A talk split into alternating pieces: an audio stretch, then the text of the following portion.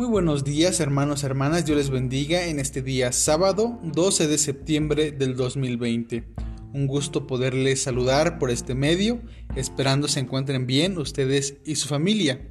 Vamos a continuar con este momento devocional correspondiente al Salmo capítulo 28 que titula Señor, tú eres mi roca, en esta versión la palabra de Dios para todos. Señor, Tú eres mi roca. A ti te pido ayuda. No te me hagas el sordo. Es que si callas, yo seré como el resto de los que han muerto y han bajado al sepulcro. Elevo mis manos hacia tu templo santo. Escúchame cuando te llamo. Ten compasión de mí. No me castigues como lo haces con los pecadores que hablan de paz mientras planean hacer el mal. A ellos, dales el castigo que se merecen Castígalos devolviéndoles el mal que planean hacer a otros. Hazles lo que han hecho a otros. Dales el castigo que se merecen. El Señor los destruirá y no les dará otra oportunidad, porque ellos ni siquiera tratan de entender todas sus obras maravillosas.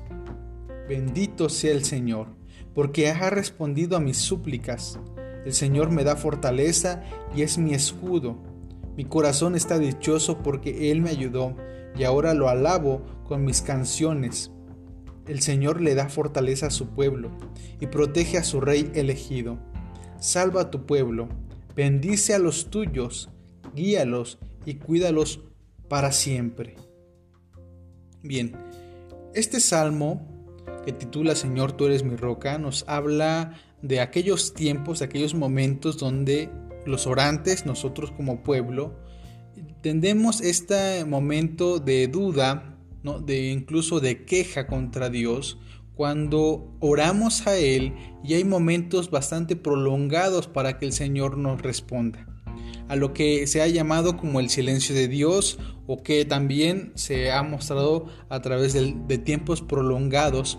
Y bueno, a través de nuestra fe podemos entender que los tiempos de Dios, incluso en la escritura, pues así lo hemos entendido, que los tiempos de Dios no son como los nuestros, que son tiempos diferentes. También a través del lenguaje se ha definido entre el cronos y el kairos, es decir, entre el tiempo que transcurre y se mide a través de los minutos, de las horas y los días, y a través de estos tiempos donde podemos encontrar paz, meditación, podemos encontrar mucho gozo. A partir de estas diferencias podemos entender cómo el Señor sigue actuando en la vida de su pueblo. Y lo importante no es solamente el, estar en queja contra Dios por este silencio prolongado, sino continuar creyendo, que pienso que es por ahí donde va el salmo. Este salmo nos recuerda en que Dios es la piedra, es la roca en la cual se sustenta nuestra fe. Es nuestro escudo el cual nos ayuda a defendernos de nuestros enemigos, de aquellos que atentan contra nuestra vida. Y una respuesta de este orador es que una vez que entienda y que está entendiendo la presencia de Dios en su vida, eh, eleva sus brazos a los cielos, hacia su santo templo, para poder alabarle y poder bendecir a Dios. Que en este tiempo, mis hermanos, hermanas, nuestras oraciones, al parecer, algunos hemos orado porque esta pandemia termine, porque ya no haya más muertos, más enfermos. Sin duda es un tiempo donde eh, pudiéramos pensar que Dios no nos está contestando. Sin embargo, el Señor sigue presente en nuestra vida, el Señor sigue presente en nuestras eh, historias de fe. No debemos seguir callando, Debemos seguir continuando en oración y creyendo en lo que Dios puede hacer en nuestra vida.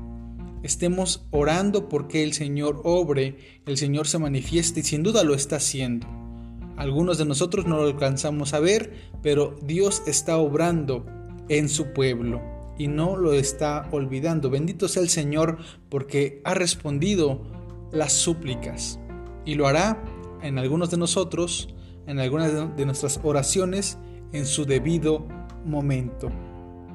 El Señor es nuestra fortaleza y nuestro escudo, y nuestro corazón por lo tanto está dichoso.